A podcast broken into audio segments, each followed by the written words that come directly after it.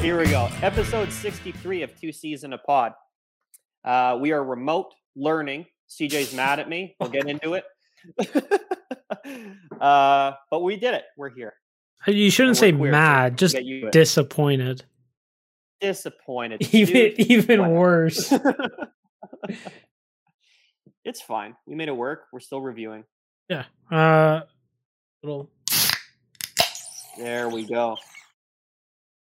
Oh yeah, we're drinking Guinness this week. What the fuck was that? Did you hear that noise? That's the ball in there.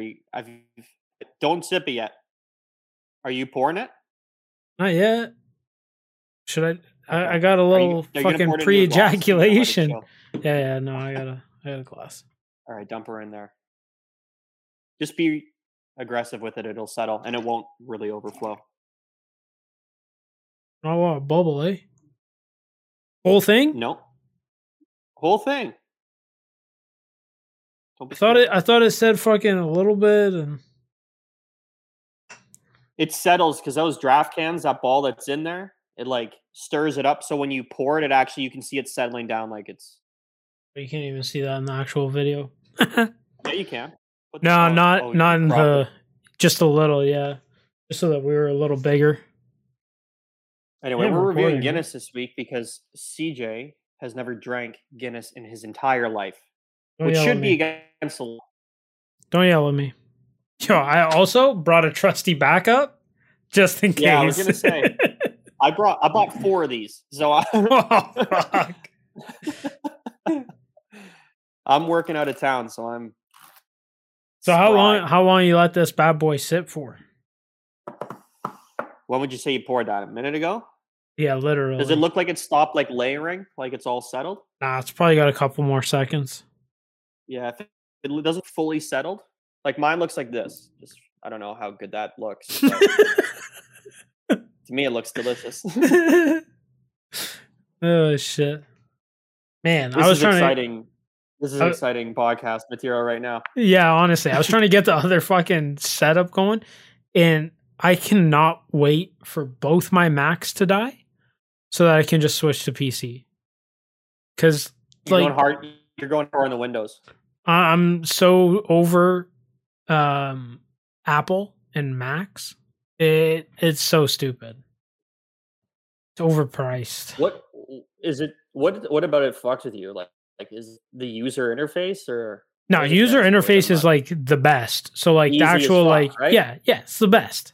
But when it comes to like apps and shit, so what I'm doing right now is exactly what I was trying to do on the Mac, but the Mac doesn't pick up my audio. It picks up my audio, but not yours.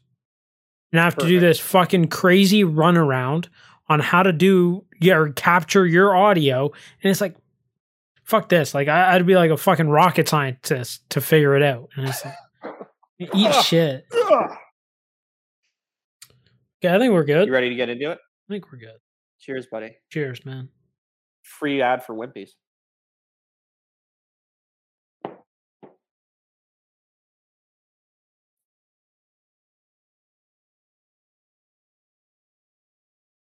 don't hate it. It's a little weird for me that there's not a lot of like carbonation. Quite different, eh? Yeah. I noticed that while I was pouring it out. I'm like, wow, there's like, I'm not going to foam this over.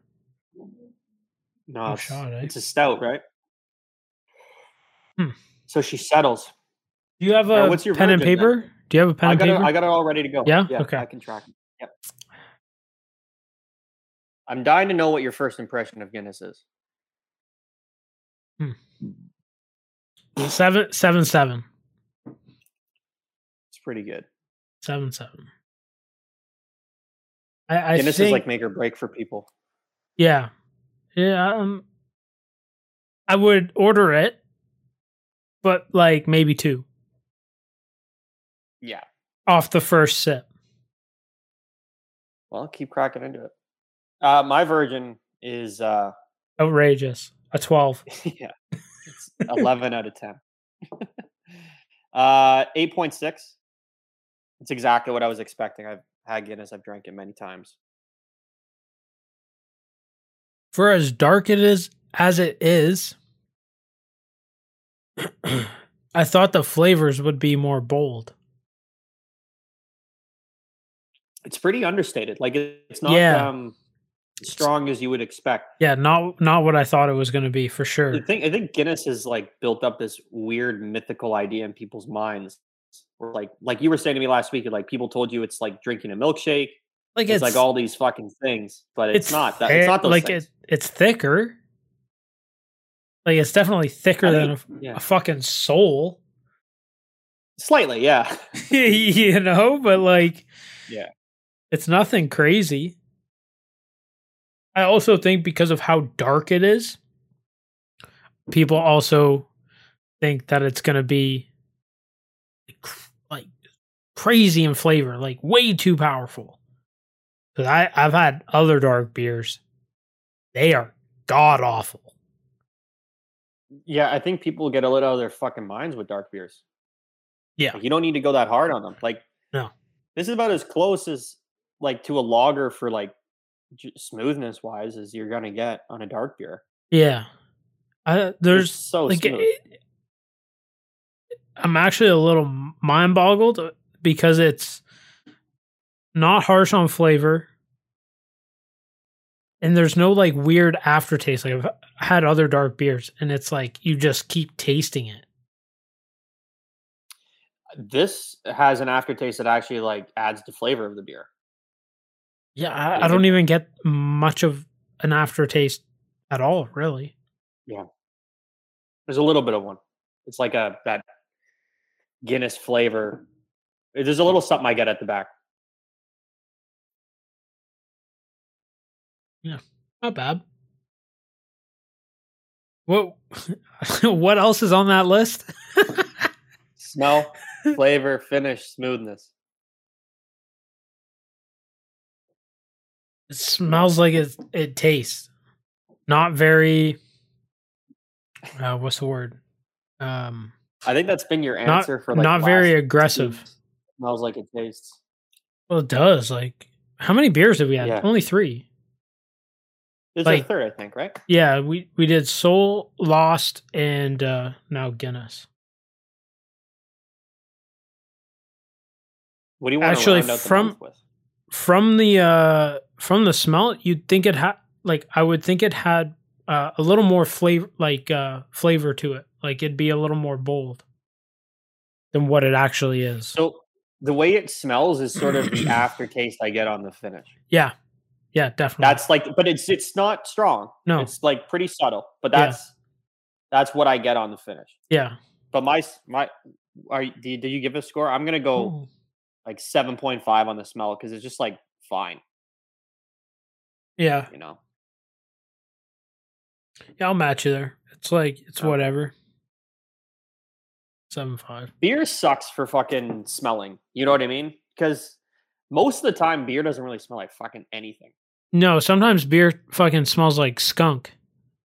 Yeah. And that's just like, even skunk. Yeah, but sometimes they, like, I find Moosehead sometimes has that like a small hint, even like fucking fresh. It's got a small smell to it, and it's like, eh. You might be right about Moosehead. I always thought that it was because of they also have a clear bottle or a green bottle, which will let you get skunked as well. Yeah, that is. I think it's a close tie for which one will go skunkiest fastest between Corona and Moosehead. I kind of think that Moosehead might.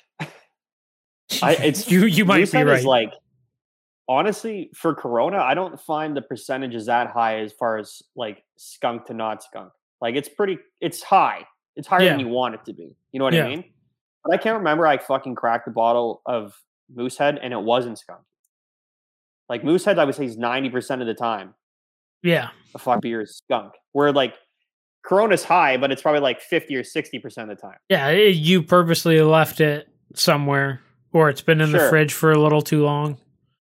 Or you just buy like a open 6-pack, which is just in the air, sucking up all the juices. Yeah. I think you might be surprised with my flavor. All right, go on. Hit me with it.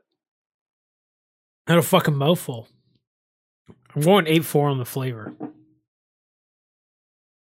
I don't like it. It's not very heavy. It's pretty unique. No, it's not. Like, I really thought it was going to be heavier. This beer is, like, perfectly designed. This is why you, like, they made something perfect in the 1700s, and they're like, we're good. We're never fucking changing it. Yeah. I think, like, the flavor is good. Not heavy. It doesn't fucking bloat the shit out of you like fucking carbonated beer do. I was worried. I ate a shit ton. I had butter chicken and a shit ton of rice. I even had a piece of bread because we ate all the naan bread when we actually made the butter chicken. Like, it was leftovers.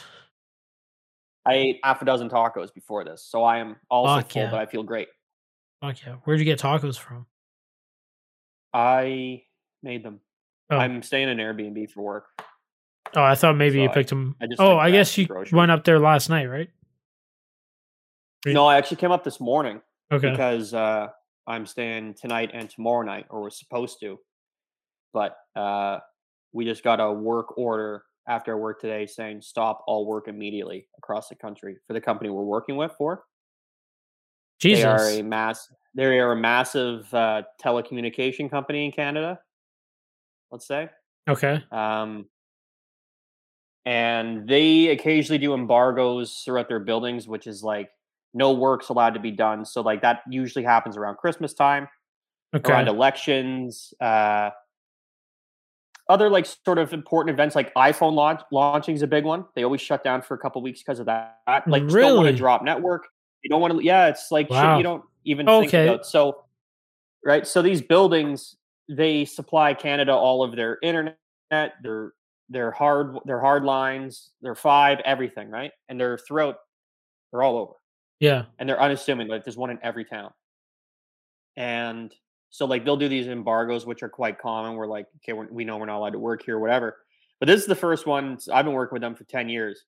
And this is the first one where it's like an email goes out and it's nationwide, not building specific. And it's like all work ceases and like on hold and make safe. That's it. Wow. And it's because there's heavy flooding and rain in BC. Something that's going on across the fucking country. And they've halted. This is a major fucking company. So I wonder if they're like super concerned that their network's going to get really far. They can't risk any interruptions, right? Yeah. Pretty crazy. That's fucked. I didn't know that. Yeah, BC was on fire all summer, and now it's like now there's thousands of people getting evacuated. Now they're overflowing. Now they're like Noah's Ark. Where was all the water when they had the fires? Fuck, yeah, man. It's always a way. Feast or famine out there. That's crazy. Is it just in BC? I'm gonna drink my... Yeah, as far as I know. Right. I don't even know BC. Should text Paul. Paul, I hope you're okay. Paul don't have no phone. He's living off the land. Paul will be riding a humpback whale. I forget what town he was in. He's in like some fucking like. There's like 1,000 people in the town. Like he's in some small town now. Pretty, BC and Alberta are pretty known for their small towns because. Like it doesn't take very long to get outside of the cities, and you're in a massive province, and the population's like a couple of million people. Yeah, like 1/3 of the population of Canada is just in Ontario, and like from the GTA outwards, like it's hard to like find little 1,000-person town. You know what I mean? You have to like go and look for them. Yeah. Whereas out west, it's like as soon as you get outside the main city, that's fucking it. So every town's a fucking 1,000 person. Till the next fucking 1,000-person town. Oh man! All right, what do we got left here? Finish and smoothness. I got to do flavor. Okay. Flavor. My flavor is an 8.9. So unique. I think. Do you? Not offensive, easy to drink. Pardon? Oh, no! Keep going. Yeah, easy to drink. A super unique flavor. not heavy, like CJ said. Like, it's pretty damn fucking perfect, I think. Yeah. So 8.9 for me. I honestly thought it was going to be a heavier beer. So I find cream is it cream or Kilkenny? That it's a little heavier. I find cream more heavy. Okay, so that's probably the one I'm thinking of. Yeah, Kilkenny is not far off of a Guinness, like in style and like setup. Like, it's a stout, it's pretty flavorful. Yeah, it's very, very similar. It's just, I'd say it's like thinner than Guinness. It'd be like the. Other than that, they're pretty fucking close. I think. Yeah, I don't know what is in Guinness, but whatever it is, I feel like it's in every dark beer, and I don't know what that ingredient is. Let's see if we can find it. Finish is going to be a 8.8 for me. Good. That's pretty high. Yeah, I don't think so. I think it's well deserved. Yeah, no, I'm saying it's high, like higher than I was expecting. I'm like pretty much right there with you. I was going to go 8.8 as well. So, I just wanted to hear you talk about it because. I know why I like it, but I was a little worried that it wasn't so there was like little to no carbonation in it, but I kind of like it. Also helps with not being bloated, but that like flavor after you've drank it or whatever only enhances the beer, and it doesn't stick around long, so it's nice. I don't know how else to. Agree. Yeah, I think that's it. That was my reasoning. Like I was saying on the smell is what it tastes, but it's you get more of that flavor on the way down as opposed to the initial sip. Yeah, and like it doesn't hang around all night and fucking burn you out. It's fuck you up.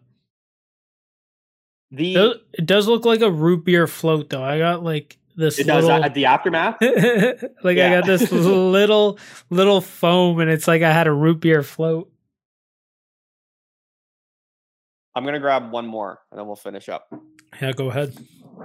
Fritz right here. I should have grabbed another glass. Pop this bad boy open.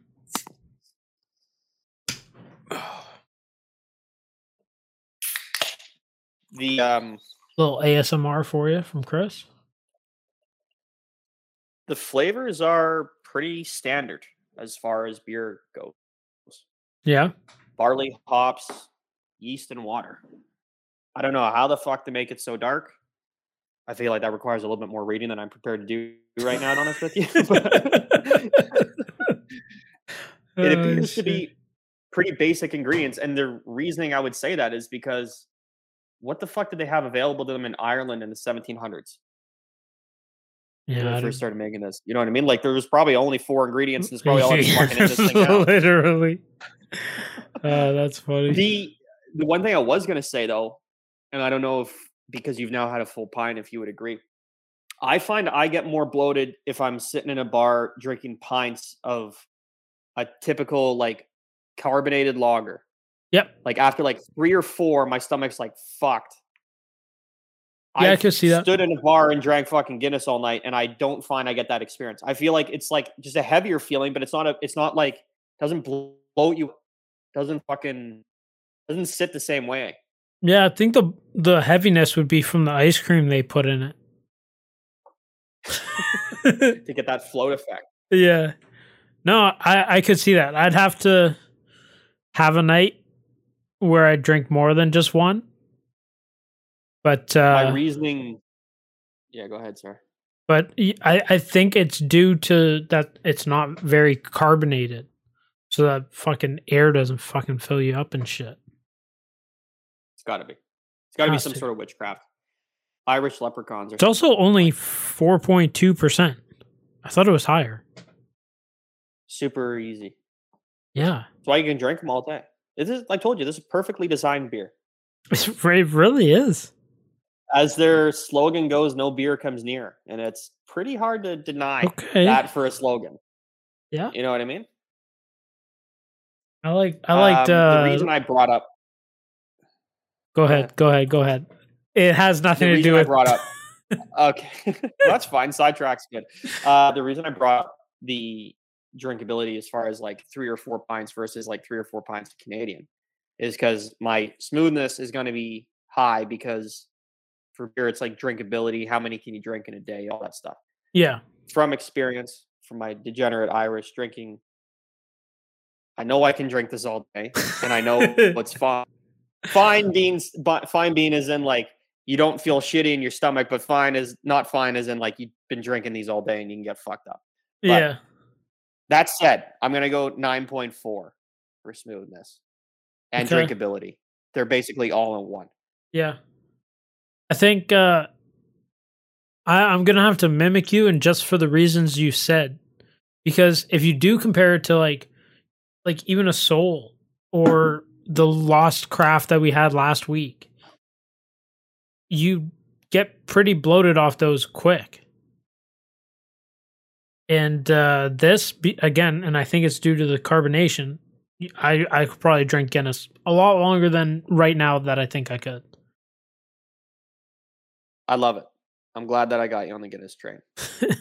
I wouldn't know about train, but yeah, you might see me bring a few. I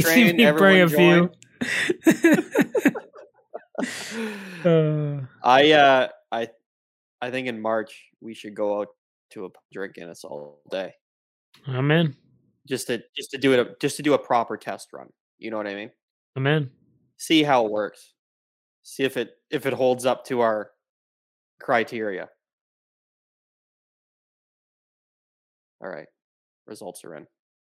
The results are in. Give it to us. Oh, for fuck's sake. No, they're not. What'd you do? Forget a number? Well, I can give you yours. CJ, yours are in. Okay. I'll tell you yours and you can talk about it. 8.4 for CJ. Okay. Again, first time having it. I think it puts it right where I thought it would be. Well, no, sorry. Not where I thought it would be. A lot higher than I thought it would be. I honestly thought I was going to fucking hate it. I'm not going to lie. I thought this was going to be a low-ass fucking rating. Also, it didn't help that I had a big bowl of butter chicken. And some and a slice of fresh Italian bread before doing the podcast. It doesn't necessarily the beer review. Oh shit! I was an 8.6. Wow, I wasn't that far off. No, I would say that we were identical on the score. Yeah. It's the only one that you were a bit lower on, the Virgin. And that's understandable because it's your first time on this shit. So yeah. Other than we were within like decimal points other. Yeah. I'm glad you like it though. Oh yeah, it's something I'll drink again. I was nervous to be a low. So did I. A low one, to be honest. Because Guinness is hit and miss, but the two people that I've shown Guinness to, the first one my wife, and the second one you, both gone extremely lower. But I do know people that won't drink this, and I think most of them haven't really tried Guinness. You know what I mean? Yeah, I remember. You're away from it. I remember the first time you ordered a Guinness in a bar, and I was with you. I think we were going to Bare Naked Ladies. It was me, you. Was it just Follett? Yeah, there's 3 of us. Wow, I thought there was a 4th. Anyways, you ordered a Guinness. I was like, this man is out of his mind. And you fucking slammed it. I'm like, okay, man. Bro. You, bro. Fucking psychopath, man. They're going to go to ass from now on. So it's like you can't help but not take a swig of it because it's not carbonated. So it doesn't like knock you back. You know what I mean? Yeah. It's not like jarring, especially if it's cold. Like you just like get an entire mouthful. Times go down like 4/6. Oh man. We went to Cache for Audrey's birthday after we had dinner and went for some drinks. It was closed for a long time. Was it? Oh, is it new? I don't know, but I feel like it's on. It's going, might be going down a little bit. So we didn't have any food. I'm pretty sure that place got closed during the pandemic. Every place did. No, I mean, like, I don't think it reopened. When they could have? Unless it's under new management. Yeah, I think they just might, like, someone might have bought it. Because it was really closed when bars were open and allowed to be open. And the best part about Cache is they have that big patio, right? Massive. So when and it's in a good location. So when people were able to go to patios and stuff, I was on Main Street drinking and everything was open for Cache and it didn't make any fucking sense. Yeah. That's weird. Like, and their sign was like, I bet they reopened. Eat shit, we're it's been heading. Yeah, it's been trending the wrong direction the last few years, though. Yeah, so because we went, and I think the first time Audrey ever went, they were a martini bar, and they had like a list of 50 martinis that you could have ordered, and we went there 7. And now, thankfully, we had more than I thought you were going to say. There was like 1, and I think I didn't even know what I'm getting. Thankfully, we had a awesome waitress / bartender. She made us all our drinks, and but Audrey's like, "Can you make a white freezy?" Because that was one they had on the list. Made her a white freezy, and I think they drank every other one that was on the list. I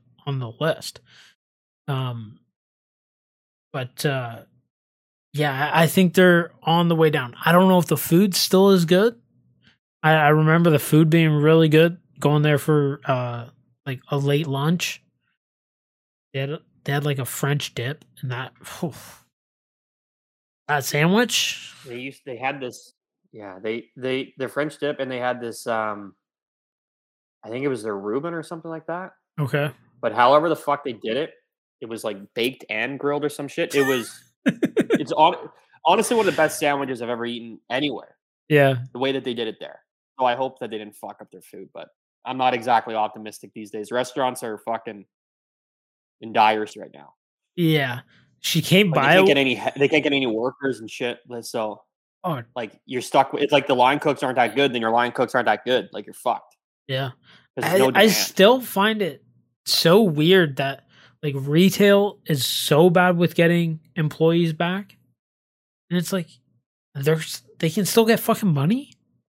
Like things are open. Yeah. What are you doing? Yeah, and they extended it to the end of the year. That's so fucked. Yeah, like restaurants, retail, anything that's like in that ballpark is fucked. So. Yeah.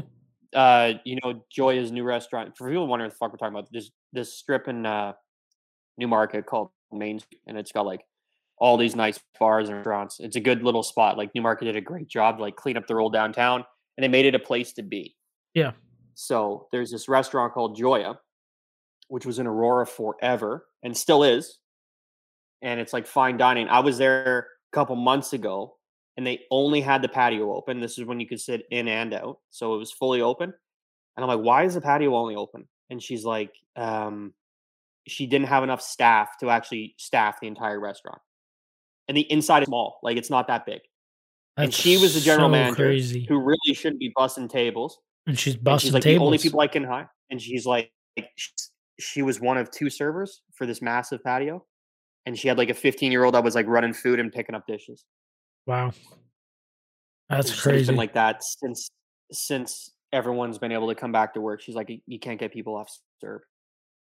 That's so crazy, man. Well, I think a month ago, there was, in the American numbers, because I know them, it was 10 million unemployed Americans. And there was 10 million vacant jobs in America. So the first time in a very long time, like literally every person that was unemployed, if they wanted to get a job, if they wanted work, they could get a job for every person. Yeah. Wow. And I'm assuming that those numbers are pretty much parallel to most places in the Western Hemisphere. Yeah, you would think. Because everyone pretty much... At least close enough. Everyone locked down. Yeah. You know? Yeah. Fucking ballpark for sure. But... to me, it's just like... I don't know. I just shake my head because... Like, man, haven't you... been doing nothing for a year? Like, aren't you bored already? No. People are not bored. People are fucking ready to go. Fuck. People are enjoying it. Also, COVID, like, so fucking... I know. Listen, I totally agree with what you're saying. Like, at a certain point, but that's... if the government put in all these fucking things that allowed people to stay home, and then... every fucking province has been reopened for months. They should have fucking dialed back the handouts accordingly. And instead, then they give them an extra like 3 or 4 months. Like, you need to do that. Like, you just like give it an extra month and be like, okay, everyone's open now. You don't need to fucking neglect and serve for another 3-4 months. Yeah. And now the part is because the restaurants are still like, there's no way any of them have fucking recovered from being out for 18 months. And now they can't even get proper staff. They can't get good staff. So like the food could be shit. The service is bad. So when people are going out to restaurant stuff, their first experience at a decent place might be shitty because the food took forever to come out, or the waitress wasn't that good because she's inexperienced. Like, yeah, all these things are contributing to one another too. So we went to the Keg for Audrey's dinner, like birthday dinner. Dude, one of the best dinners I've had in a while. It was so good. Rib steak, nice 20-ounce bone-in steak, some garlic mashed, little veg. Dude. Oh, and to go off of what you were saying, like being understaffed, they were not understaffed. So I don't know if there's other incentives to be at the Keg. It's just smaller places. The more independent. Yeah, I think the Keg's got a pretty sweet setup for all their staff. They make good money there. Like if you're a server or a bartender on any night at the Keg, because it's always busy, just in tips. But even busboys were there. Like there was even enough busboys to fucking clean off tables. Like they didn't have the waiters or anybody else coming to clean up tables. Like, they were fucking staffed, and it was jammed. Nice.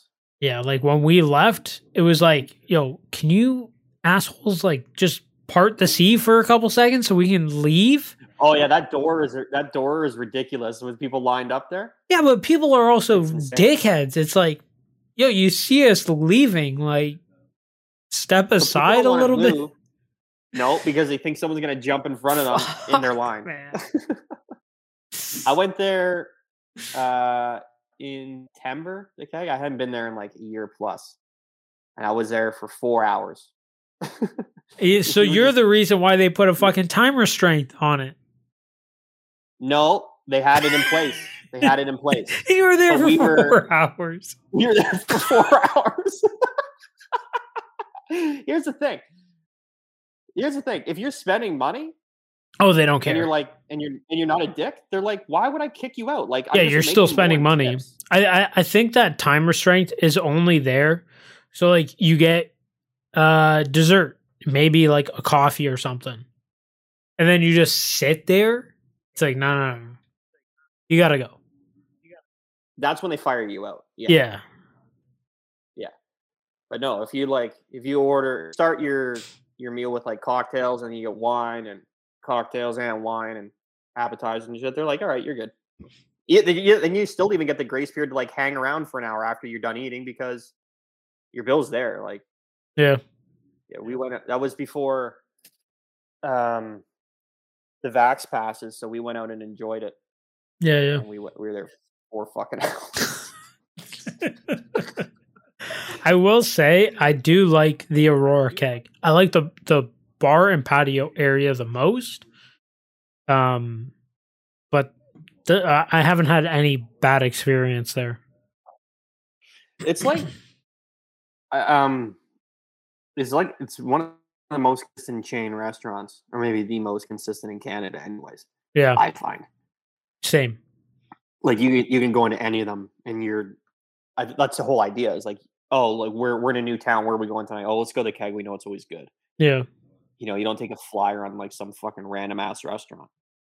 Sometimes which is like, sometimes you definitely do. But it's more for like the business people, I think. Yeah. Like people that travel a lot, do a lot of business meetings, fly into a town, meet people. Like, I'm sure a lot of that takes place at the Keg because people don't generally want to fuck around. You know what I mean? Yeah. I hear you. Do you know what? Go ahead. Did they kick? Just to wrap this up, did they kick you guys out at your 90 minutes or? No, so like pretty lenient. No, we were there for like an hour 20 or something like that, and we had dessert. Like whatever you want to eat there. You were guys didn't feel rushed or anything. No, and we had like Audrey made reservations at Cache because like you could, and so we're like, I'm like, just make them. Then we have a spot. Whether they're busy as fuck, at least we have a spot. I don't know if we need to, sure. But I don't think we really needed to, but we did anyways. We made it for 8. We went for dinner at 5:20 because the next dinner slot that we could make at the Keg was like 6:40. Like, we want to go out drinking. Yeah, we want to go out drinking. Yeah. So let's go. We'll go early. Fuck it. So went for dinner. And Audrey's cousin and her boyfriend and another one of our friends came down, and we all went out, and they were going to get here around 7:30. So we're like, perfect. We're leaving like 6:45. We get back. We can relax for a little bit, let dinner settle, and then put our drinking pants on and hit the town. Talk about getting bloated. There's nothing like after the fucking Keg meal. Like just. Dude, I was worried. Like it can be crippling. It can. So I had a cocktail at dinner. They had like a midnight Manhattan. It was made with Lot 40, and now we need to try it because it was phenomenal. What's Lot 40? Rye, like Canadian whiskey. Rye? Yeah. Cool. Really good. It was a really good Manhattan, but like, there's nothing crazy in a Manhattan. It's like an orange peel and some bitters. Orange peel and the bourbon or rye. Yeah, and then they throw a cherry in there on a stick. And now they call it midnight because it's got a cherry in it. Actually, I think they call it midnight because I think the rye is dark. Because like it was a pretty dark Manhattan. I'm interested in this now. We should try this. Me too. I'm gonna try to find it. Anyway, so I had a cocktail at dinner, and I was like, I'll just have one. Audrey had some weird Moscow mule thing. She said it was fantastic. We ate too much, but we had like 40 minutes before everybody got here to go out and party, and it was like the perfect amount of time. We get to Cache. I'm like, I'll get a whiskey, dude. They had like 2 whiskeys, and I had to fucking like hunt it down. I finally saw the bottle of Jameson's. I'll go get a double Jameson's on the rocks. And then for like 10 minutes, she's going through a little iPad thing that like clocks it all into the system. She goes, I can't find it. I go, top left. And it's on the bottle. literally on the bar, top shelf right on there. The left. Just grab it. I'm like, it's right there. Just say it's the house whiskey. Yeah. Like, it's nothing crazy. Like, fuck, man. But yeah, I drank whiskey all night. What was the other one? Oh, fuck. They had Maker's Mark. Maybe they had three. Maker's Mark. Can't think. There was another one. And it was weird. They didn't put, like, all three together. It was like, here's one, here's the other, and then here's the last one. So, like, if you just were, like, randomly scanning, you wouldn't even necessarily notice that one's... There was no order to it. Like, put your whiskeys together, put all your other shit together. Like, fuck. Make it easy for me. I was even trying to find it on the list. They didn't even, like, list, like, what whiskeys or rum or whatever that they carried. That's a fucking mistake. Like, that's a sign of a poorly run restaurant. Like, list all the shit that you have available to people. Yeah. So if I want a rum and Coke and I want good rum, I'm going to ask for it. Otherwise, I'm just going to be like, give me a rum and Coke. Give me your fucking bottom of the barrel. Yeah. Yeah. Did you guys carry on all night? Did you have a martini? Okay. I tried Audrey's. I've had a martini before, like a classic martini. Yeah. They're not my favorite. I was telling it is not your style. No, I was telling my buddy, I'm like, I'd ask for a martini with like 30 olives and it'd just be an appetizer. Just eating olives. Like I don't know, like they're drinking like fancy martinis, like they had like a peach martini, a fucking a green apple martini, the white freezy martini. She made like some crazy one for them. Those all sound good. Yo, the green apple one, fantastic. That shit tastes like candy. Audrey was hungover, needless to say. She goes, "It tasted so good." Yeah, she's like, "I think it was all the sugar." I'm like, "Yeah." No shit. Yeah, no, martinis are not my thing. Give me a glass of whiskey, and I finished the night with a beer before we left. Beer is good to just get a quick one for the road. Yeah, it was always easy. Like, throw one in no matter what. I had a beer at some point. I had at the start and end. I had 3 double Jamesons, and then everybody's like, "Oh, we're getting ready to leave." She came over to me at one point. She's like, "Did I make that okay?" Hey, I did make a joke previously.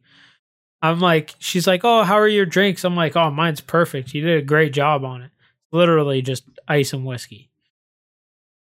I don't think she got my joke too well.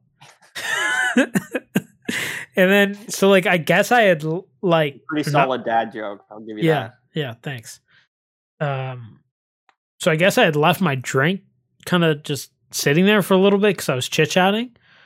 And she came over and she's like, "Is your drink okay?" I'm like, "Yeah, why?" And she goes, "Oh, I was just asking." And I guess because I hadn't really taken a sip in a while. And I slammed it. I'm like, "I'll have a beer."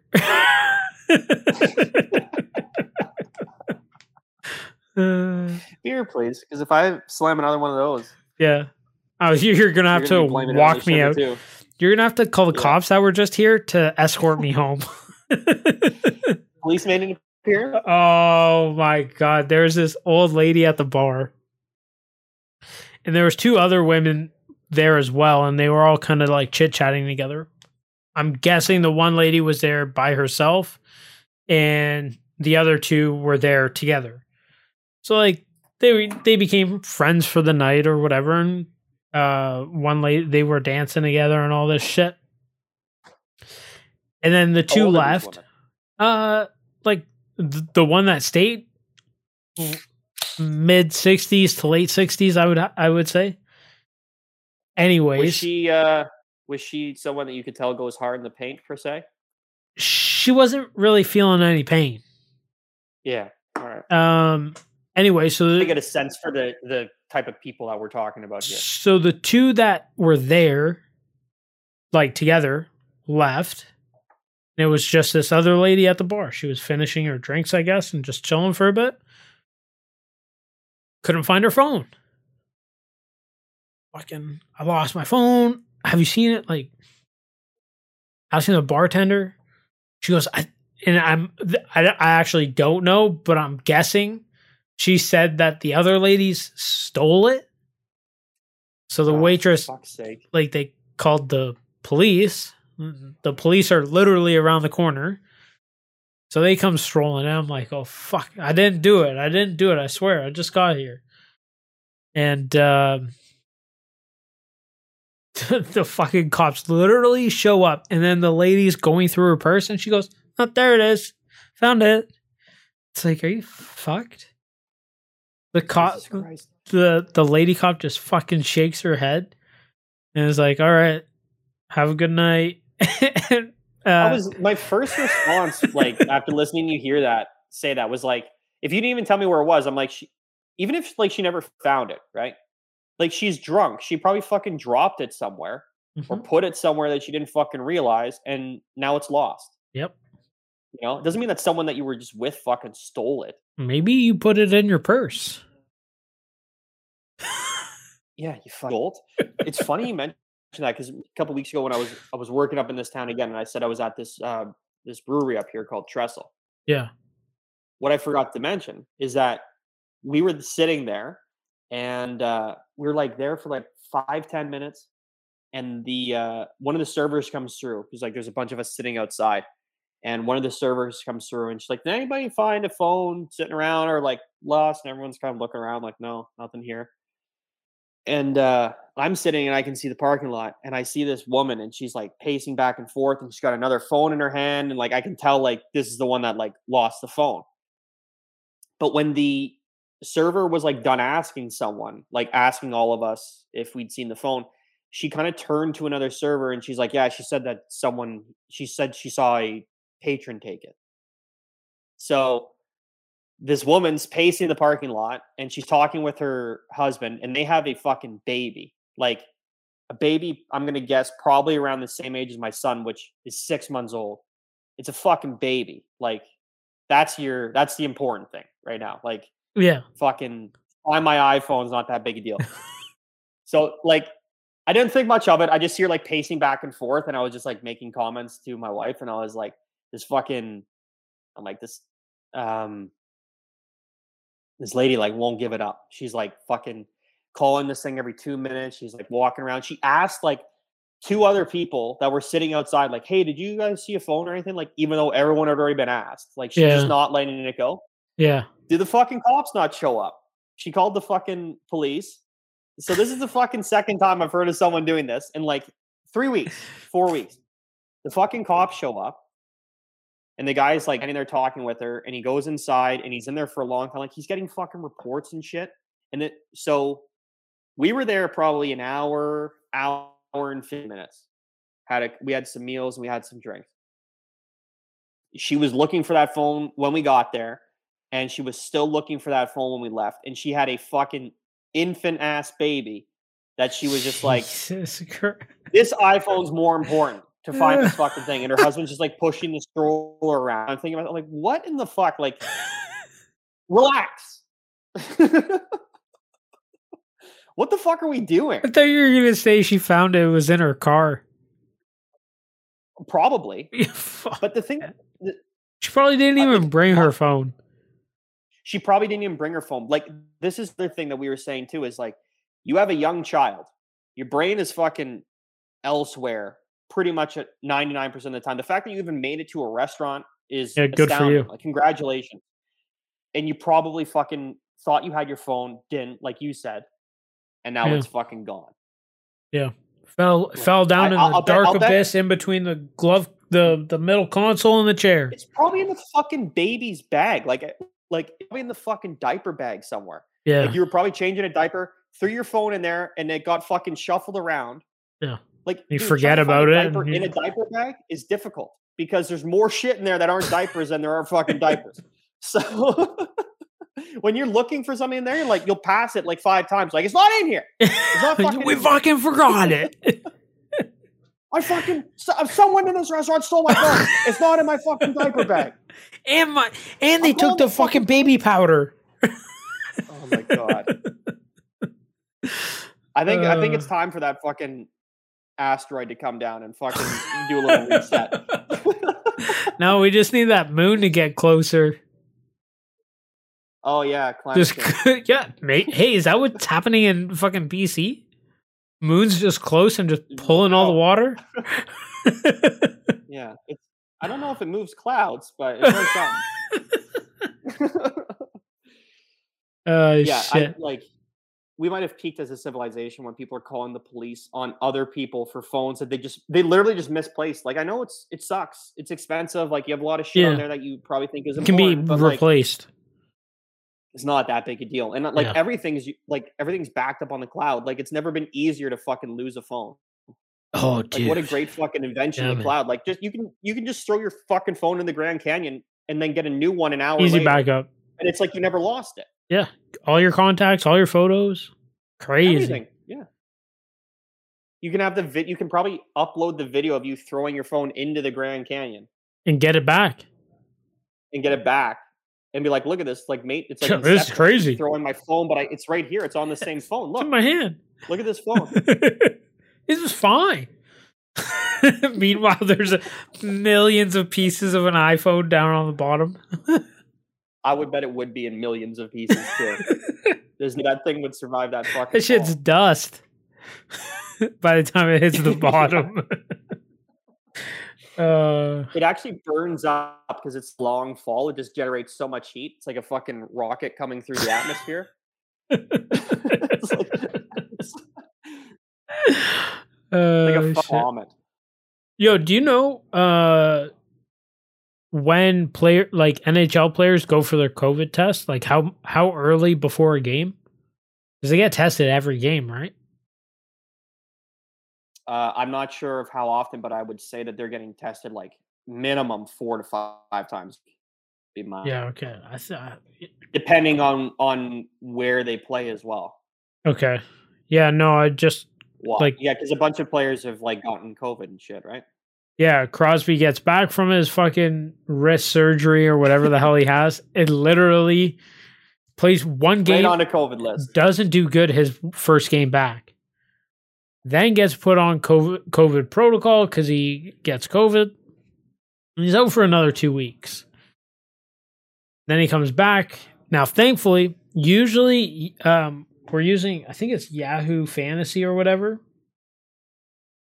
And usually it's like your player plays at 6:30. You get a notification at 6:20. Oh, they're in the lineup. Like, well, fuck, couldn't give me a few extra minutes here? That seems a little tight. Yeah, dude. There's times and it's like coaches usually have like immediate availability after the morning skate. Oh, no, he's not playing tonight. Like, you know who's playing. Yeah, dude. There's so many times. And it's like you have a guy on your bench because he's out. Not 5 minutes, 10 minutes before the game, healthy in the lineup. Perfect. It's like, does that give you enough time to rearrange them into your lineup, or are you fucked? No. Like, if I catch the notification that they're healthy and it's 10 minutes before they go off, as long as I have another slot available, like both, let's say it's a center. So if I have 2 other centers that are playing that night, as long as they haven't started their games or finished, I can move that player. Like, I can switch. Okay, got you. But yeah, I also like catch the notification. Well, that's just it. Like, sometimes I'm not fucking. Sometimes my phone's not even on me, and I don't look at it till 7:00. Game's free and in the second period, and fucking buddy's playing. Are you shitting me? But no, I was on my way to hockey yesterday and. Guess it was like 3:45, and thankfully, it's like, oh, Crosby's healthy in the lineup. I'm like, fuck, thank God. Like, I don't get off the ice till 5:30. I'm probably not looking at my phone till like 6:30. Like, fuck, man.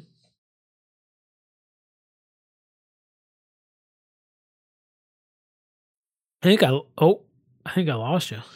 lost you there for a second. Back. No, you're good. I glitched it for a sec, but I heard you. All right. Provided you can hear me. I can hear you now. You fucking froze. Well, I was always sitting here like this, watching you talk. So I was being very attentive. So it might have looked like it was frozen too. No. It glitched out a bit while you were talking. No, you set your beer down, and it was like, you know when you like kind of pull away, you like froze like halfway from like the pull away. Yeah, that's just how I stand though. Look. Oh shit! I usually just do that after I set a beer down for like minimum 30 seconds to 40. Yeah, seconds. Yeah. Okay. I forgot about that. You know that I do that. I forgot. Yeah. It's different. Usually, I'm used to seeing it live. I know. Same. Not ideal either, bro. Nah, I hear you. We did it. Yeah. It's fine. Yeah, a fucking shitload of a lot of sports. Different sports are just players getting fucking COVID left, right, and center. Mm-hmm. Pardon the pun, but. Whatever. They're fucking fine. It's a new thing, man. It's not going anywhere. I think that at some point everyone's gonna get it. I really do. Like, yeah. Whether it's like a year from now or 2 years or a month from now, I think everyone's gonna get it at some point. I agree. You know, I don't disagree with that. Like, I know, but the reason I'm being timid is because a lot of people don't realize that you can still get the virus even though you're vaccinated and spread it. Like, the whole thing is just to people are fucking weird. The whole thing is just to let's not put your ass in the hospital, right? That's the whole idea behind it.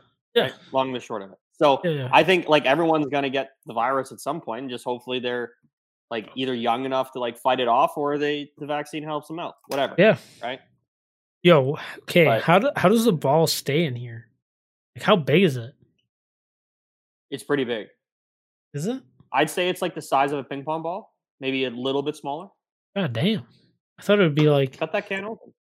Science experiment live. I'm over here like, look at this little one. Can't see that shit. Did you? I meant to talk about this last week, but I forgot. Did you see Elon Musk get into it with the UN? No.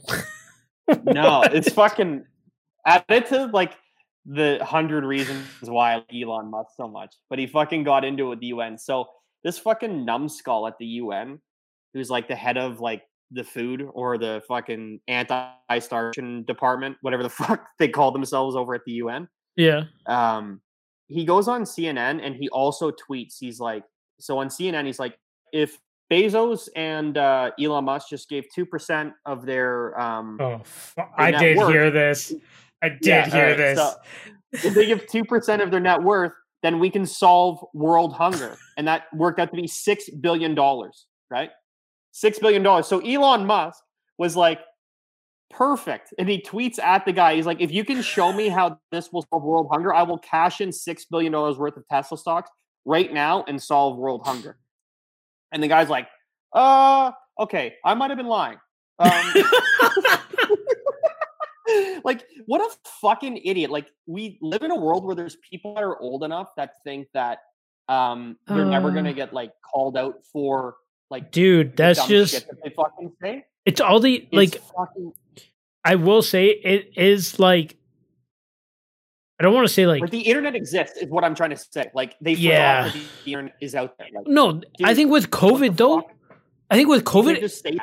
dude, it exaggerated everything. Like when like there are no restrictions or like everything goes back to the way it used to or close to it. So many fucking people are going to get punched in the head because you can't just go out and say this shit.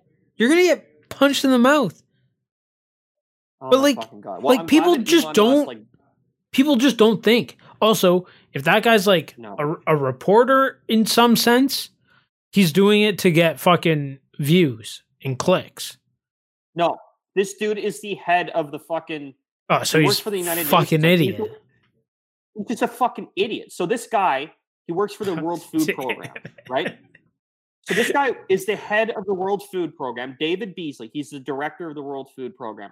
So in theory, this guy, when he says something like, all we need is $6 billion and we can stop world hunger, people will hear that and be like, holy fuck, oh, this guy knows what he's talking about.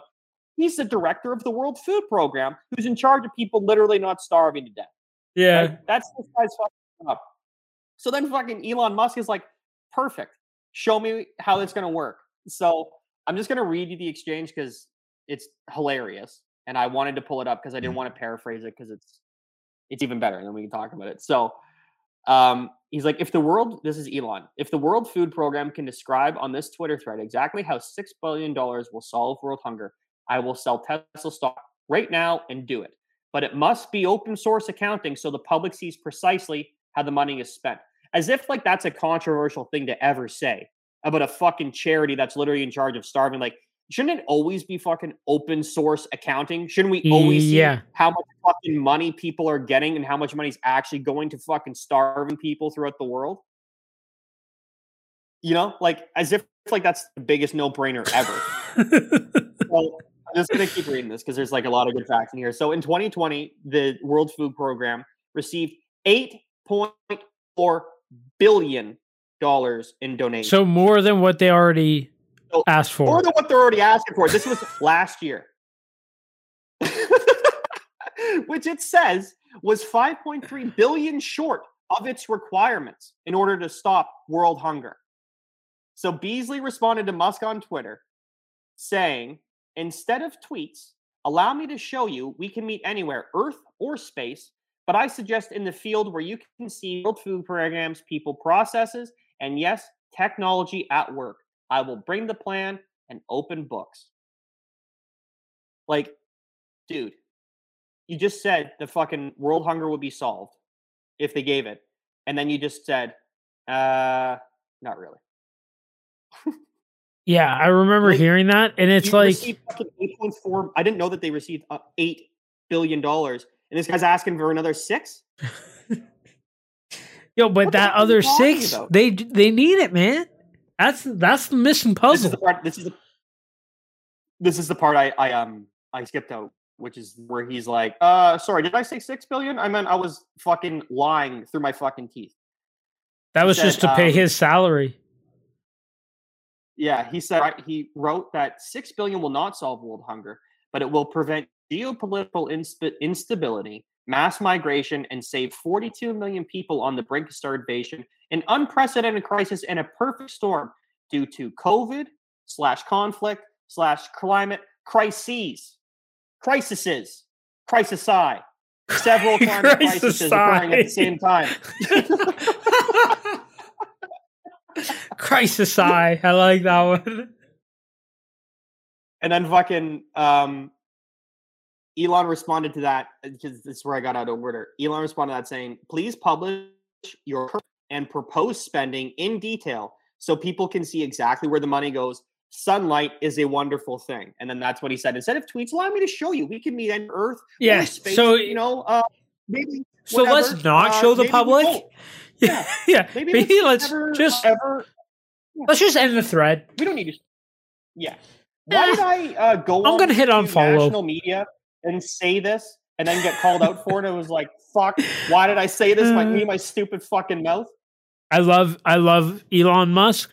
I dislike him for some of the shit he does, but I think like his social media presence is fucking hilarious.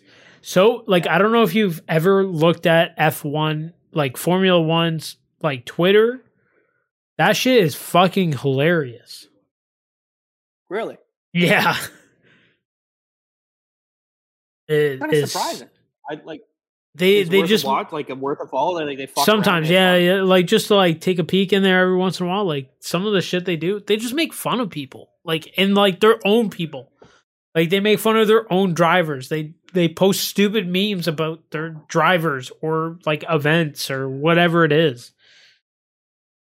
Also, if you haven't watched the Formula 1 Netflix documentary series thing. Oh, it's so good. It's so good. The drivers really are good. Fucking hilarious. They're like, it's a good cast of character. Like, it's a, yeah. My father-in-law is big into Formula 1. Like, I don't think people in North America, really? Like, really, yeah. He, but what I was gonna say is, it's not big in North America, but worldwide, yeah, Formula One's like one of the biggest things fucking going, man. Yeah, like it's huge in Asia, Europe, like, which is really the world. Europe's like fucking gigantic. Like, yeah, just people in Asia, like fucking 2/3 of the people are there, and they're all like Formula One. Fuck yeah, let's do this. Yeah, a buddy, a friend, guy I work with, he really likes Formula One, and like he likes watching all racing, NASCAR. If it's an engine, he's watching it. Sure.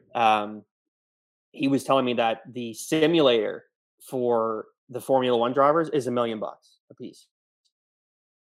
Just a simulator that they practice in, like it's that fucking in tune, it's that perfect. And it's crazy. $1 million a piece. Like these cars are like a couple $100 million. It's wild the money that's in it. It's insane. You watch shit and like dude will get like scuffed and it'll like knock off, like literally it'll like shave off the corner of like the wing or something, and like there goes our weekend. Yeah, bring it back, race over. There goes $100 million. Fucked, man. Yeah, it's not just like the damage to the car, it's the cost and points and then sponsorships and costing like, just going to the event and not walking away with like points to get you to the champ, like the bigger championships. Never mind getting like a podium finish. It's substantial money wise. That is one sport. Like, not saying that like hockey, NHL, like hockey, NHL, like hockey, football, any of these other soccer. That there's not a shit ton of money that gets pumped into these kids at a young age to become the all-stars that they are. Like Formula One, to get there, that is fucking something else. Yeah, it's like on par with like equestrian. Like I jump horses, you know, like you have to, it's like a rich man's game. You gotta you gotta have the money to afford to like spend frivolously on a fucking animal or an engine. It's crazy, man. I forget. It's one of those things where like even like mediocre skill, like for example, like Daniel Ricciardo was winning championships and winning races with Red Bull in their car. He just went over to Renault, I believe, a couple years ago. Was it Renault he went to? I don't know. I don't follow it closely. I forget who he went to. Forgive me. It's one of the other big ones. And now he's like consistently like middle of the pack. And like points wise too, where like before, like him and Verstappen were like changing for championships for overall points and stuff. He switched out because he wanted to be the main guy. Fucking fair enough. And I'm sure it was a ton of fucking money for him. So you do you. But the car does not perform the same way as the Red Bull car. And they sit like 5th, 6th, 7th in fucking championship points. And he's a fucking phenomenal driver. Put him in a Red Bull seat or a Mercedes, and he could be winning every week too. Yep. The driver does matter, like that. Like 100%, 100%. But when there's, but the car also matters a fucking ton as well. Dude, but how many guys are actually racing in a like on a Sunday? Like those are those are your top 20 drivers. You're gonna tell me the guy that finishes 20th, if they literally worse is like substantially worse than the number one? No way. No. Dude, he would be there competing. Yeah, no, they're there for a reason. Yeah, because they're the best drivers in the world. Yeah, yeah. The I remember hearing one story. I can't remember the driver, but his dad worked 3 jobs and traveled every weekend, taking him to different like go-karting events, and then once it like stepped up. And his dad's like reasoning to do it is he saw the talent and he's like, I spend the money now, I'll get it back later, pretty much. And he like spent money on like building the car, getting parts for the fucking car, traveling. Dude, he worked 3 fucking jobs, and now his kid's making hundreds of millions of dollars a year. Say who it was? Which driver? No, I can't remember off the top of my head. I feel like it's a lot of a fair amount of them. Even the guys that are in like Formula 2 or whatever it is, or like the Indy car. Like, there's still some. Yeah, the lower divisions. Like there's still the best fucking drivers on the planet. Yeah, it's pretty remarkable. That is like the speeds that they fucking do, man, is insane. Like they're flying nuts. Into a fucking hairpin corner, doing like 80 kilometers. It's too fast. And then then dropped, and before they're even out of the corner, they're back at 180. Yep, just the corner, like minimum. Like what in the fuck? Yeah, it's crazy. It's phenomenal. Oh, hang on, Audrey got called in to work. Give me 2 seconds. No, that's perfect. That could not have been a more well-timed fucking break. Did you have to piss? I was busting for a piss, and I was going to, as soon as we were done, I was going to be like, hang on a second. Yeah, no, Audrey just fucking excellent. Came over. She's like, work called me in because they put her on call. And, I think this is the first time. It's 8 o'clock at night. Ever? Yeah, but her shift would have started at 7:30. She's on nights. So was she supposed to be off today? No. So she was scheduled. No. And they put on call and then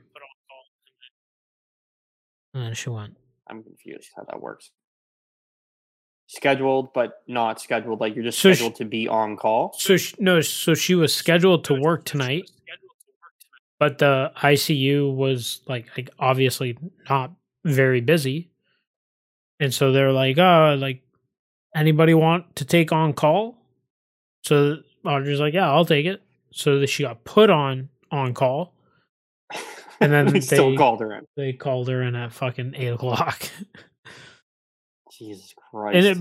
But to be fair, that's the first time they've ever called her after putting her on call to come in. Mm-hmm. So can't really complain. She's been in the ICU for 3 years now.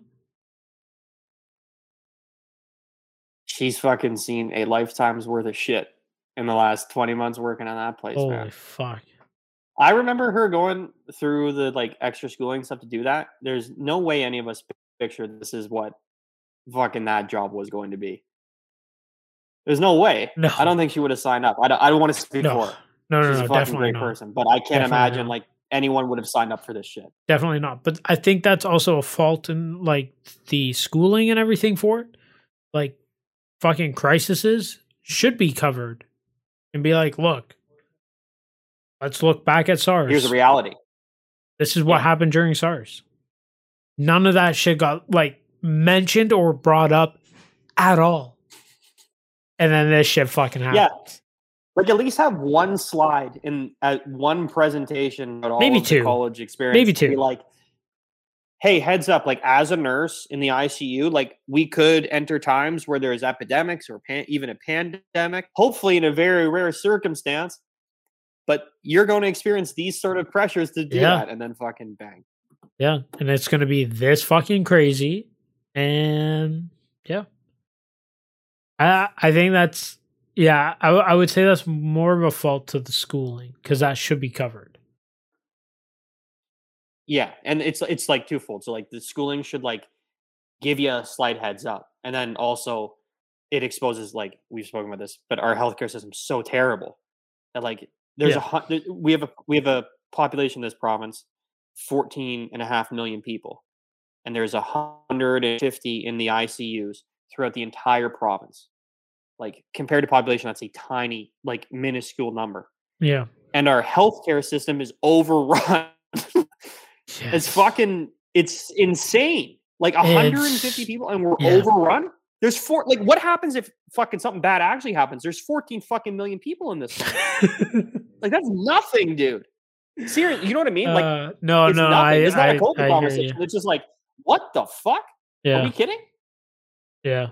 It's I love when they tell that. They're like, oh, our hospital system is overrun. It's how many people are in it? Oh, there's 13 people in the entire hospital system throughout the entire province. It's overrun. Yeah. You guys fucked up we fucked up somewhere bad somewhere. Well, we to go off of how bad it is there was a couple of months where they were getting patients from Manitoba And then just recently, they were getting patients from Saskatchewan because they were overrun. And it's like, how many? Yeah, and they probably each had like 12 people in their ICU. Yeah, and it's like, oh, we don't know what to do with fucking 15. Take 3. Like, yeah. And again, those of people. Like the fact that our fucking, like, I know everyone shits on the States because of their numbers and their deaths and stuff. But the one thing that never happened in the United States is their hospitals were never overrun. Or at least talk of it, but it never actually happened. No, based on how their healthcare system's set up. Yeah. Also, you pay for everything down there when it comes to healthcare. You do and you don't. You do and you don't. It depends. You pay a lot more than you do up here. You don't actually. Really? For your regular, factor it out. Average, how we pay for. Yeah, I can explain it. Like it's easy. It's not hard. Okay. Like I've listened to a lot of smarter people than me explain this. So educate. I will. I look forward. Yo, there's such a fucking delay. All right, just give it a second to catch up. I didn't think there was one on your end. Was it like for me? I think it's like a second or two delay in the audio. Okay. At least. Sorry. That or your brain is way slow. Well, let's knock that out because that's always a possibility.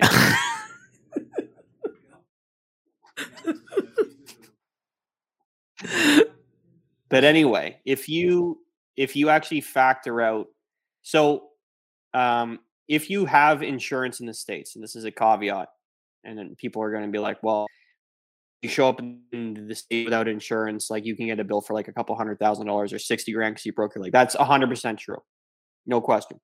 But that also applies in Canada. It's just we don't know that, right? So like if you don't have health coverage in the particular province that you live in, you have to pay out of pocket.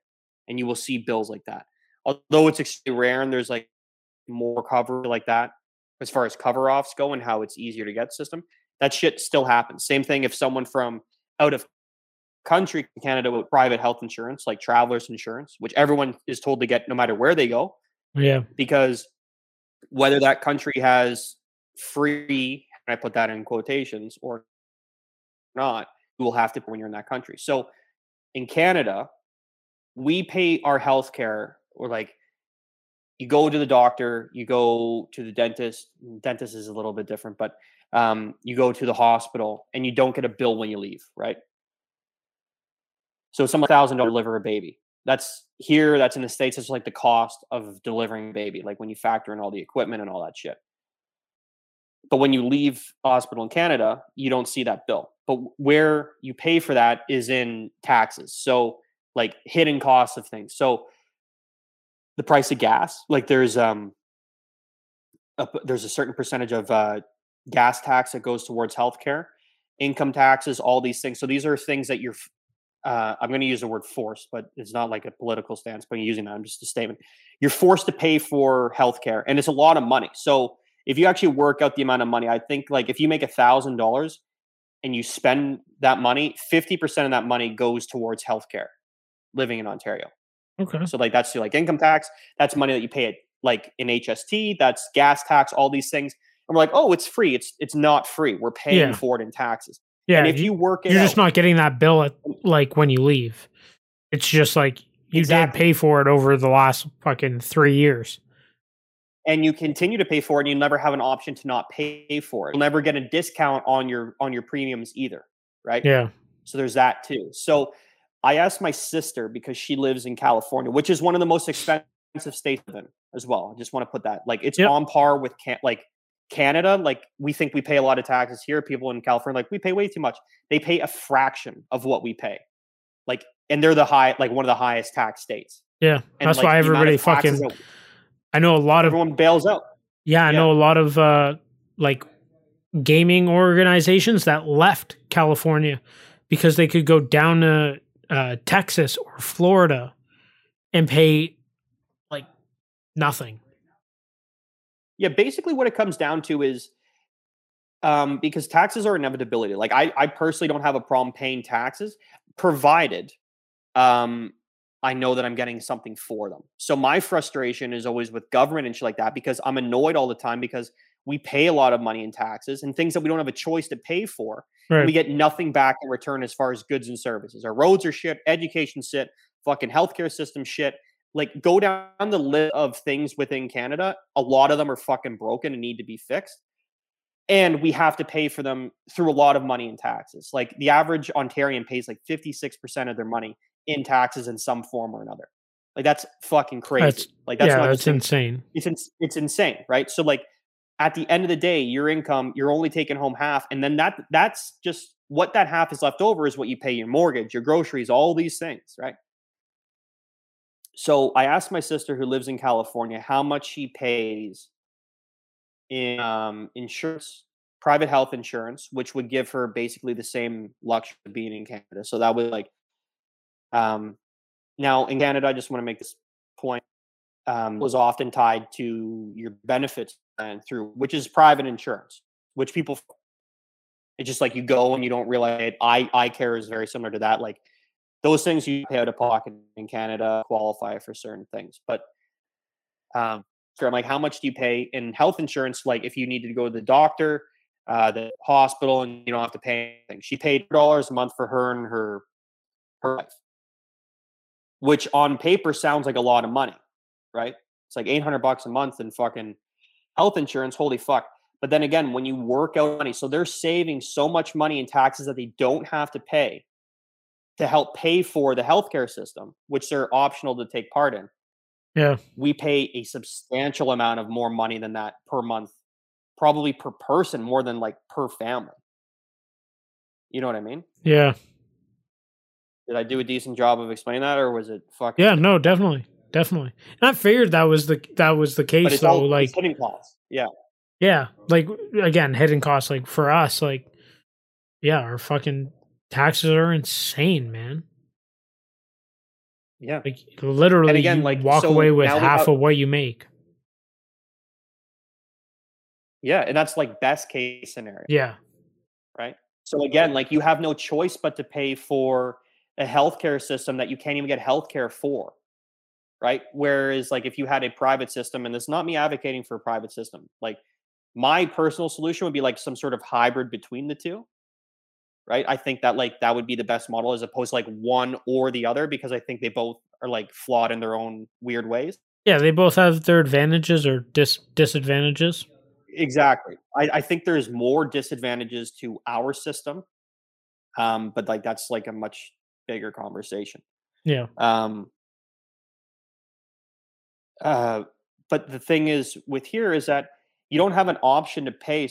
So in the States, again, like, if your insurance premiums are high, there's competition out there for like 3 or 4 different healthcare providers, and you can shop your premiums the way you would shop like car insurance here or home insurance. Like, fucking State Farm's ripping me off. I'm gonna go over to fucking Intact Insurance. They're giving me a bet on my car insurance. You can do that in the States, but here you have no choice but to pay for the system, and you can't even get healthcare, especially because COVID has crippled the system.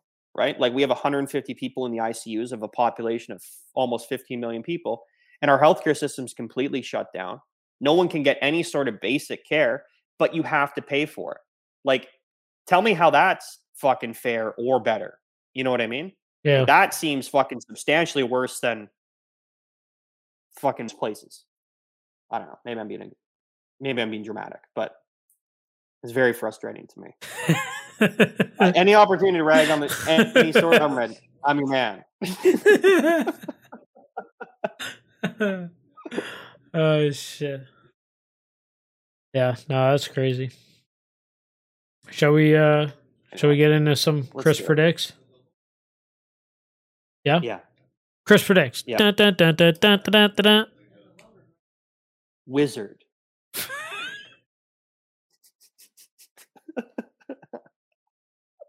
That's the one. I think I like that one better than wizard shit. Yeah.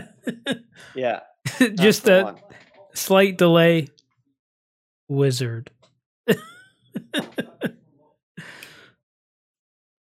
this week's Chris Predicts is mostly catching up. I had two podcasts full of predictions that we hadn't caught up between NFL Sunday and EPL games. So I'm going to get into those. And I'm going to warn you guys, it's not very pretty. Oh, fuck. It's not great. NFL Week 8. This is Sunday games. I went 7 for 13, which is barely a pass by my math. Yep. Barely a pass. It's like 55%. Yeah. It's not good.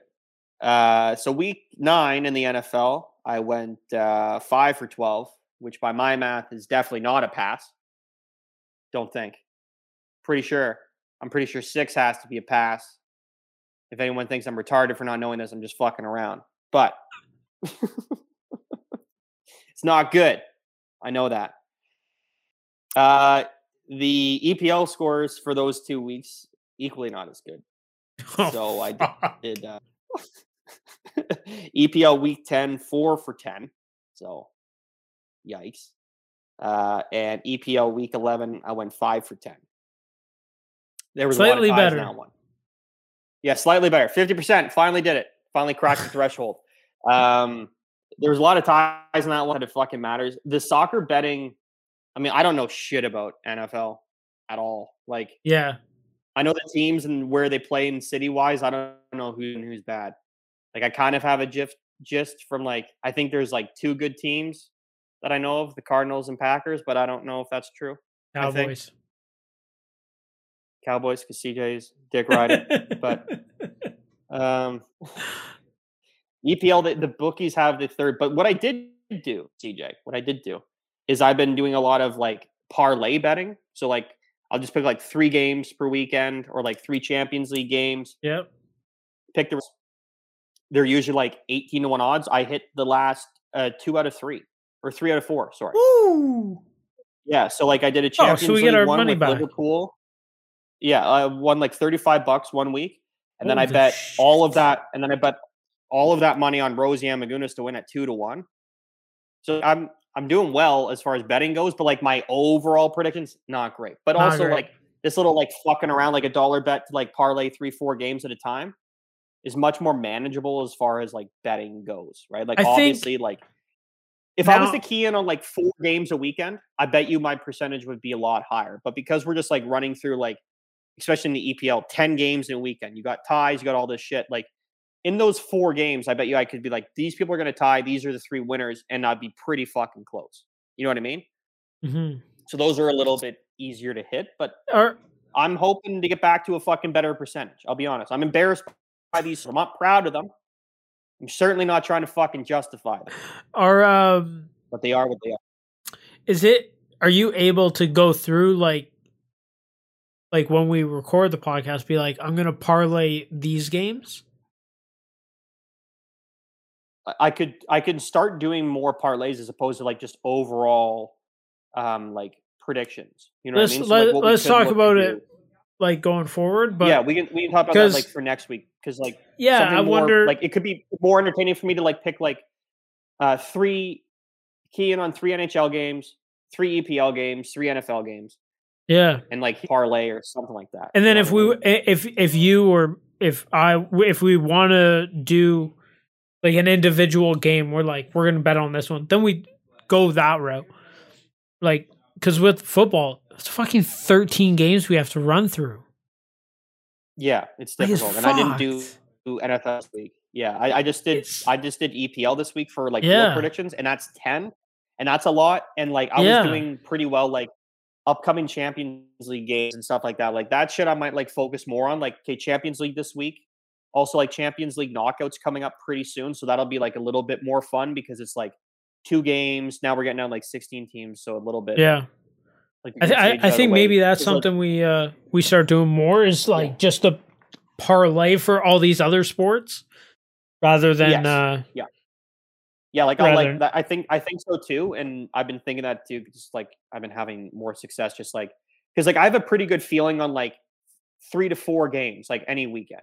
Yeah, you know, like off the top of my head, like even if I predict it wrong on Chris Predicts, like I also like do betting on this, like just me fucking around with like a dollar. And I do pretty good doing that. Like I bet like here or there, like, oh, someone's going to do this, even if it contradicts my fucking predictions in the week. So I should start looking at more like a couple parlays, 3 NHL games, because they're playing fucking every single night, you know? Yeah. Yeah. But for me, like betting on the NHL is like betting on football. Like, I don't know how anybody else is doing, you know, I just, yeah, good luck. I think NHL is a lot harder than football. Yeah. But in NHL is tough in the sense that they also offer the draw option. So like in a perfect world as betting odds, you really only have a 33% chance of getting your bet right.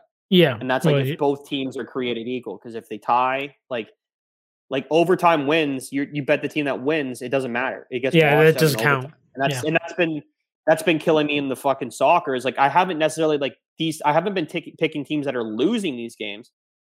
It's just a lot of draws. Yeah. So whatever. Fuck it. No more excuses. Shut the fuck up, Chris. Fine.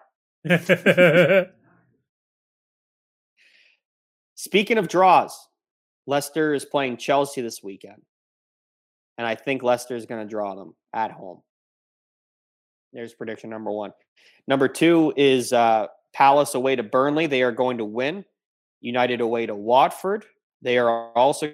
And Southampton away to Norwich is going to win. I have another bold draw prediction, which I'm sure will be firmly denied because Manchester City is a far better team than the team playing, and they're at home. So this is probably a really dumb prediction, but if it comes right, I will be very excited to tell you. And if it comes wrong, I will not say a word about it. But Manchester and Everton are going to tie this weekend in Manchester. The next game is Newcastle and Brentford. They will also tie. Aston Villa's at home to Brighton, although they have had a decent start. Aston Villa just got a brand new manager in Steven Gerrard. My favorite player in the history of soccer ever is now Aston Villa's new manager, and they're going to get the new manager bump because they're not a bad team. So they're going to win that game at home. Wolves are going to lose to West Ham. Liverpool are going to beat Arsenal. It's a big game of the weekend. And Spurs at home to Leeds, and they will win with their new manager as well. So I think I'm going to go 64.8% this week, even though it's impossible, but I think I can make it happen. Too funny. I should start giving myself a half point for draw.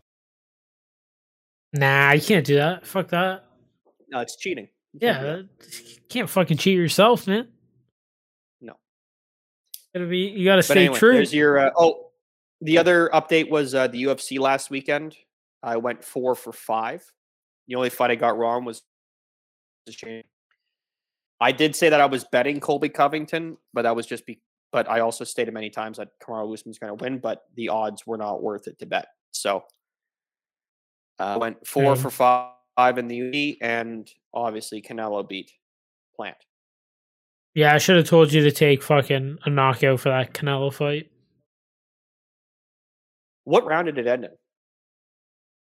I can watch it at all. Able to find it? Didn't watch the full fight. I watched like a highlight of the actual round. He fucking knocked him down. Did he drop him? Wasn't like a. I can remember. I could be completely wrong. Again, like then the UFC. We watched the UFC and. It was a fantastic card. Fucking crazy. Yeah. A lot of fun. And I got home the next day. I'm like, I kind of want to see who won. And I just quick YouTube found a highlight. I think he just went down and the ref had either seen enough or he just didn't get up at the count. It wasn't like a fucking right. A sleeper. Knockout or anything. Yeah. No. But the traditional boxing knock. There was a clip, and it's got like the captions on the bottom of like what they're saying to each other. And Plant was talking to Canelo like, "I'm pretty good, eh?" And he's like, "Yeah, sure." He's like, "You think I'm good?" And he's like, "Come on, like, let's fucking fight already." And then he's like, "You're pretty good, eh?" He goes, "I know." And then I think he dropped him like right after that. It's like, man, like what? Yeah. Like I had obviously sustained some head trauma just that. I would think so. That fucking conversational. Did back you watch UFC? That was like the fucking Michael Chandler was hospital. Gee. Like another fucking zombie beating. Again, that was fucking great fight to watch. Great fight. Yeah, like entertaining, but like Chandler too tough for good. You know what I mean? Yep.